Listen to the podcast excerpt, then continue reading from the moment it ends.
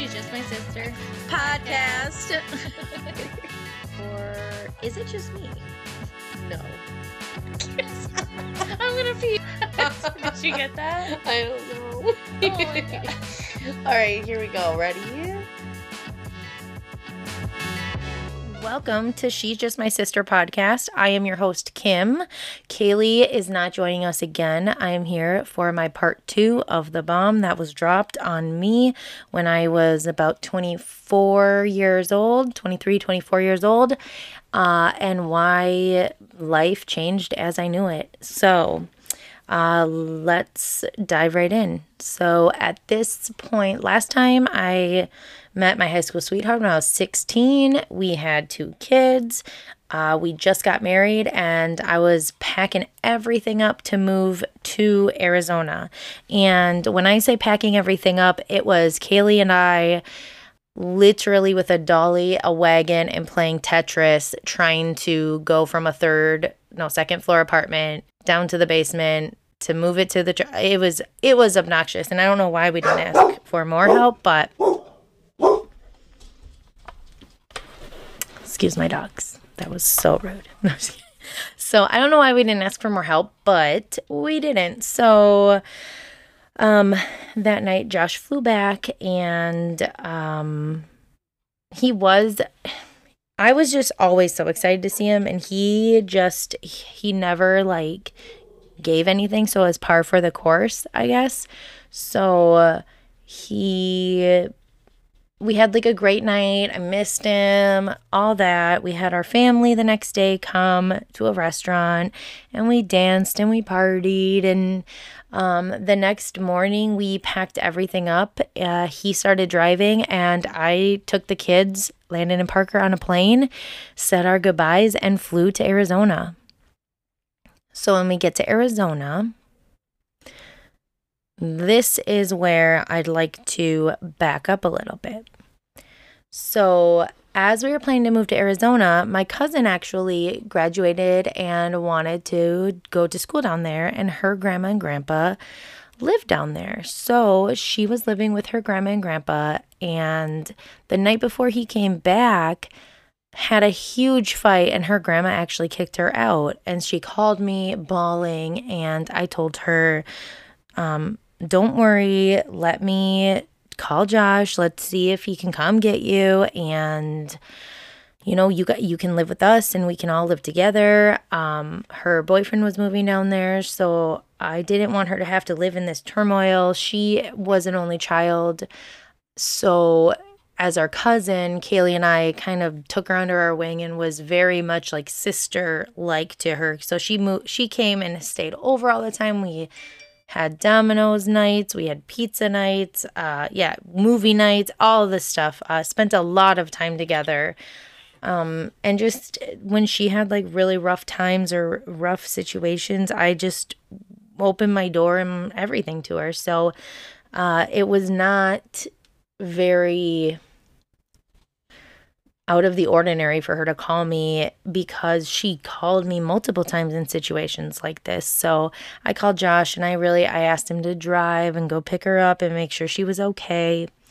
And so he did. Um so when we landed, he was working and he well, no, he wasn't working. What am I thinking? He was working all the time, but that time he was not working.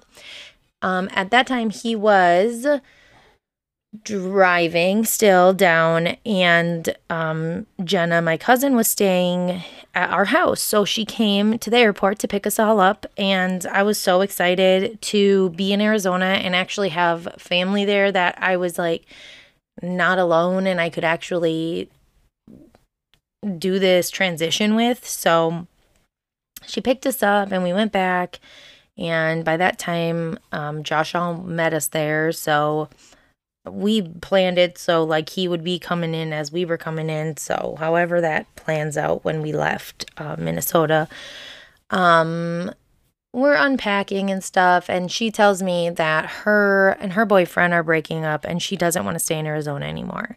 Um, i was so sad because i just knew i was going to be alone so it really sucked that um, she was leaving and so she had a flight the next day and um, helped me unpack a little and then gave her a hug and said bye. Um, so we, life continued as normal and I kind of just started making myself at home. It was cool. We had a pool, so the boys and I swam a lot, and it was just a different way of life there. It's beautiful. The the mountains that you're surrounded in the valley with are gorgeous and when it's not too too hot it's beautiful. It's beautiful to be outside. It's beautiful to go to parks. Uh, we did so much there and i just i was enjoying every minute of it. So i think that was for the first time in my life i sat like on our couch in the front living room of that new house with our family together. And I think we were all playing like Peggle, which is like a video game that does not matter, but I like the details. So we were playing that and um, I just was content and I was happy. And I was like, I think this is where I'm supposed to be. Like, I released everything and was like, I'm just so grateful for this moment. And that moment lasted about 10 seconds because um, my cousin Jenna texted me and said, Why are you talking about me behind my back? And I did not know what she said. I said, question mark, question mark, question mark. And at that time, her boyfriend, um, Derek, was staying with us still because he was planning on living there, but he was moving out at that point, but still there. And him and I had a conversation, and he was talking about wanting to have her back. And I said, You just have to figure out how much crazy you can deal with because the women in our family are crazy. And I said it in a lighthearted way. I said it in not a malicious way at all. I loved her. Like I love her like as my cousin, as a sister. So I'm not literally putting her down. I call myself psycho all the time. I have so many personalities. It's hard to know which one I'm waking up with. So I was just saying like every woman in our family is a little crazy in like a fun, we're out by the pool drinking way. And he took that and ran and said even your cousin thinks you're crazy. She said it herself. So that was where she was coming from when she asked me that. And I said, I have no idea what you're talking about. I don't think that. And she said, That's not what he said. So this is all like this drama going on where I'm like, What in the hell is happening? And she said, If you think I'm so crazy and a piece of shit, why don't you ask your husband what happened when it was just me and him in Arizona before he flew back for your celebration? And my heart dropped literally stomach to butt. What the hell? I don't know if you know the feeling of adrenaline pumping through your body, but adrenaline was literally pumping through my body. My hands started shaking, and I'm like, what in the actual fuck? What the hell? So I'm sitting here staring at the phone, asking her, What do you mean? No answer. You're not going to answer me. You're just going to say that and not answer me. Text after text after text. She wouldn't answer me. She went silent. So I did the only thing I had left to do, and that was look up at Josh and say, What happened between you and Jenna when it was just you in Arizona? And the look that he gave me was enough to tell me everything. My cousin and my not even, I think, month married husband, my cousin who was a sister to me, my husband, who I was with at that time for seven, eight years, two kids, loyal, drank and ended up hooking up in our new house um, in Arizona. And I wanted every detail of it, which now looking back, no, I don't, because uh, there's so many pictures I cannot get out of my mind. But I literally stood up because the kids were in the living room and I walked slowly to my bedroom. And when I got in my bedroom, I tore every picture of us off the wall and I broke it. And I said, I want a divorce. I don't want to be here. I want a divorce. I don't want to be here. And like I said before, Josh with his no, we're going to work this out. No, you don't telling me what I want. Um, and basically making me feel like I had nothing without him, convinced me to stay and said he would change and said he was so sorry and he would make it up to me. And so I believed him. So I did. Um,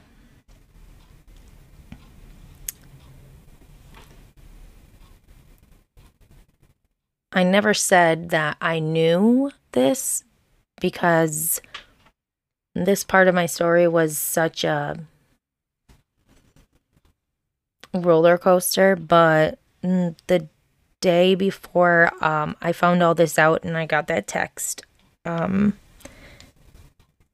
I took a test and found out that I was pregnant. So,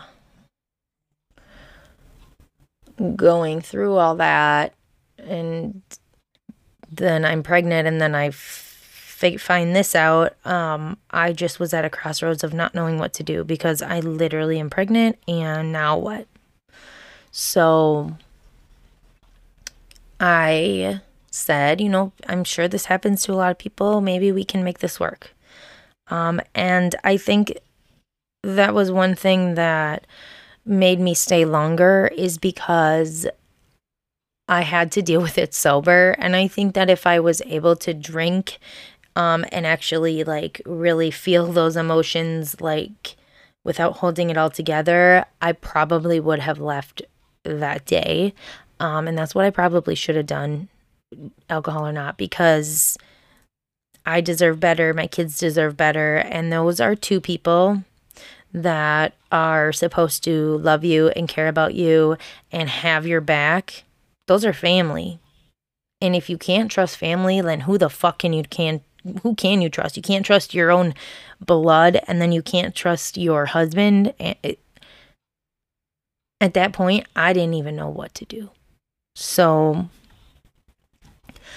I was so tumultuous. I don't even know how to explain the ups and downs I had. So I literally, you know, wrote out my pregnancy, came back for Christmas, stayed a while.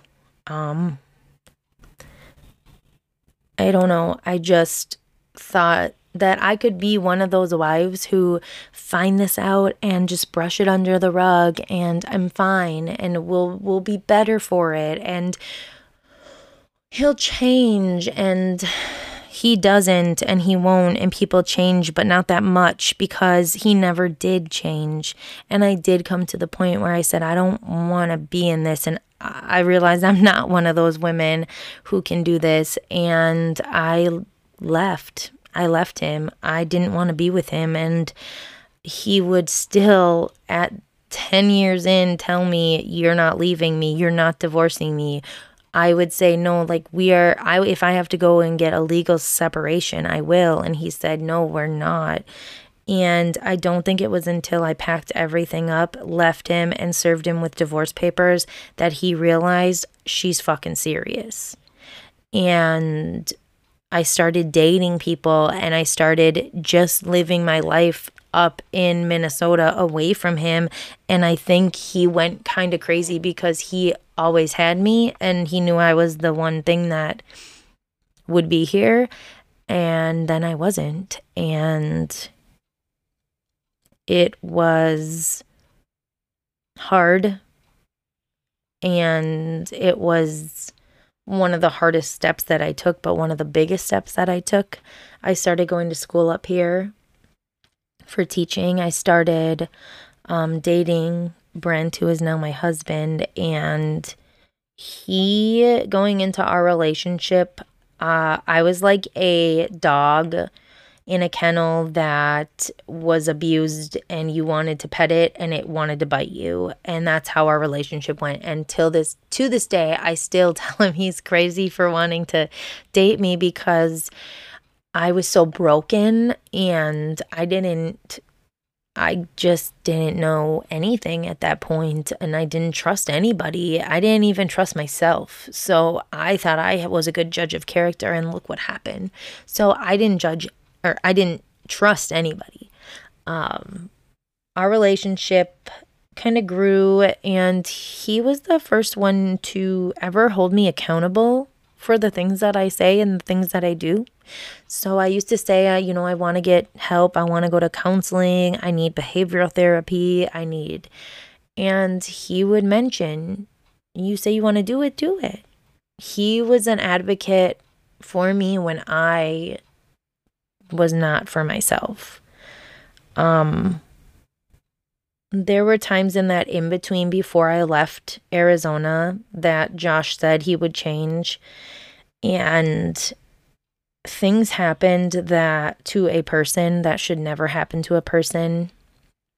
He went crazy. He held guns to his head and demanded me to do to give him passwords for things. And this was when him and I weren't together but he still wanted that control. So he went to like so many lengths to get me to do things and I knew I needed to leave. And so I did because I didn't care about me at that point. It was the kids. And I got into a place where I felt like I was so sad that me not being alive might be better for my kids. Maybe the memory of me would be better than this sadness that I feel right now.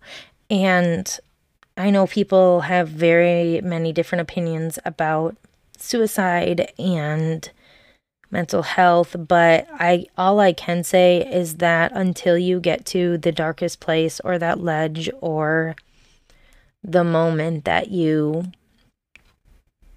plan or think and it really only takes one more step. You can't judge somebody because it's an illness and it's a bitch and it will it can kill you. So it's not anything to joke about. So we definitely I definitely have been there and I felt that. And it's not even the fact that I don't love my kids. I felt like I love them too much to give them this version of me. Um, not knowing that I had the strength and I had the power to give them a complete different version of me, which is the virgin, virgin, virgin, what the hell, version I am today. Um, because if not for Brent, if not for all of the shit that we've been through and the things that he has pushed me to do, and then in that gave me the confidence to have it for myself, um, I don't think I would be here. And I have to say that this life I have is pretty amazing. Um, I'm a teacher, I teach preschool in an elementary school for four and five year olds, and the families that I deal with, the kids that I deal with, I literally the the coworkers I have, the places that I've been, I think about in all these little moments saying that if I made that choice, I never would have met A, B, or C. I never would have been here. I never would have impacted this life. And that's just to say that there's a bigger picture. And even though in the dark you can't see beyond, the darkness because it is so dark that there is a light at the end of the tunnel and that you are your biggest advocate. And that's why I do what I do because one as a child I was not told as many uh, like at all really how to advocate for myself. Therefore I teach other children how to advocate for themselves. And then I give them them the tools that it takes in, in order to um, be their best self, to know that they're worthy, to know that they're loved, to understand that if not for them, the world would be different and then it wouldn't be as great and beautiful if they weren't here because I've lived that and I have seen it firsthand. So, um, I have found myself uh, in this entire story and I'm not mad and I hold no anger. I'm disappointed that people I loved so much hurt me so bad.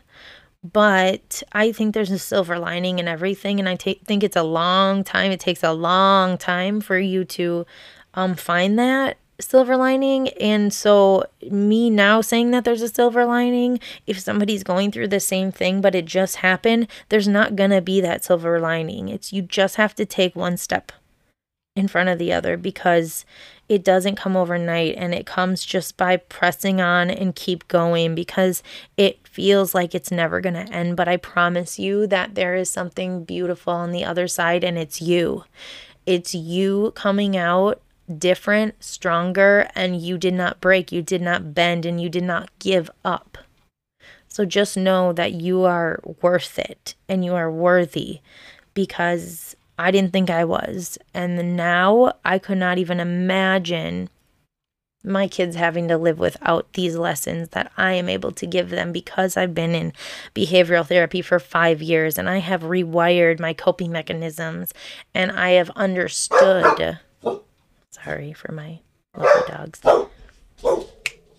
I have understood how to cope, how to handle stressful situations, and how to truly move forward in a positive, healthy way instead of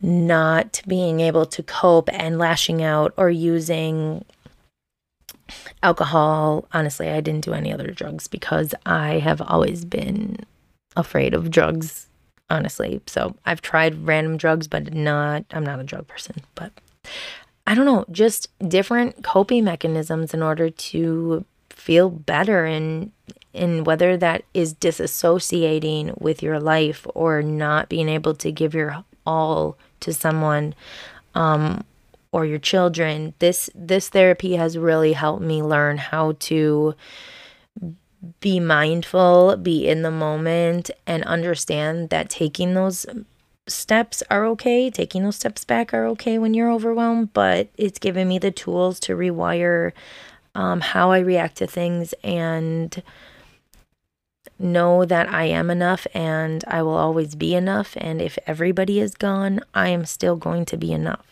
So I no longer allow life to run me. I run my own life and I am in control of my own life.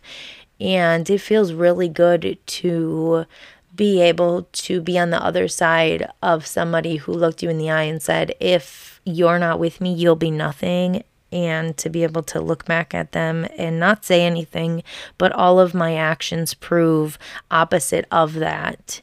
And at that time, Josh stayed in Arizona. I moved back here. I started dating Brent when Kenzie was about one. And Josh did not move back to Minnesota until she was three. So he moved from Arizona to Alabama and then not until she was three. So Brent really raised Kenzie with me for the first couple years um, of her life and her really, you know, while her every she was developing and growing and he got to see first of a lot of things from her and it just went to show that actions speak louder than words and really, blood doesn't matter because you can be blood and not care and not be there. Uh, and you can literally have nothing no nothing in there and be everything and show by your actions how much you love, care, and support somebody. So I will never, ever, ever, ever agree with anybody who says blood is thicker than water because sure, it can be, but it means nothing to me. What you do matters, how you do it matters. You can't go around this life hurting people. So, my goal in life is to raise contributing members of society, raise happy, well adjusted kids who can handle their emotions and that who care and that know mean what you say and say what you mean and continue to touch the lives of families that I work with, kids that I work with, because I truly get invested in these kids because I am the cliche of be who you needed when you were older. And I don't want a kid to ever feel like they aren't important or to ever feel like somebody doesn't care. Because as long as I'm around, they'll know that somebody gives a shit. And that is the end of that story. So there's way more drama in between, but that's the kind of top layer of it all. We can go into my red light, green lights for the week. Um, my red light, honestly, I don't have a red light. I'm excited for everything that's happening and just this week off and Christmas is here and it's just a great time of year. My green light is that I am going to force my children to get movie theater popcorn at the movie theater with me and watch Elf because I've been meaning to sit down and do it and I have to do it. So, does anybody else get movie theater popcorn at the movie theater but don't watch a movie at the movie theater? Is that a thing? That's what I do. I literally pick it up at the movie theater and bring it home and we sit on our couch and have it. So, that is my red light, green light. Um, thank you for tuning in and listening to the story. And it was a little bit t- intense, but it's it's okay.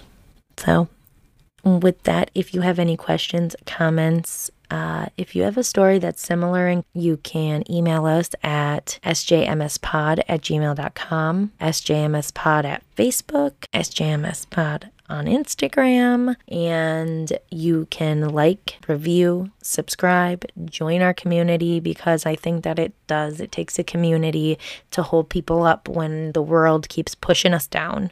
So, SJ, or She's Just My Sister podcast on Spotify, Apple, anywhere that you listen to podcast. So, until next time, I am the cute one. Again, Kaylee's just my sister. Bye.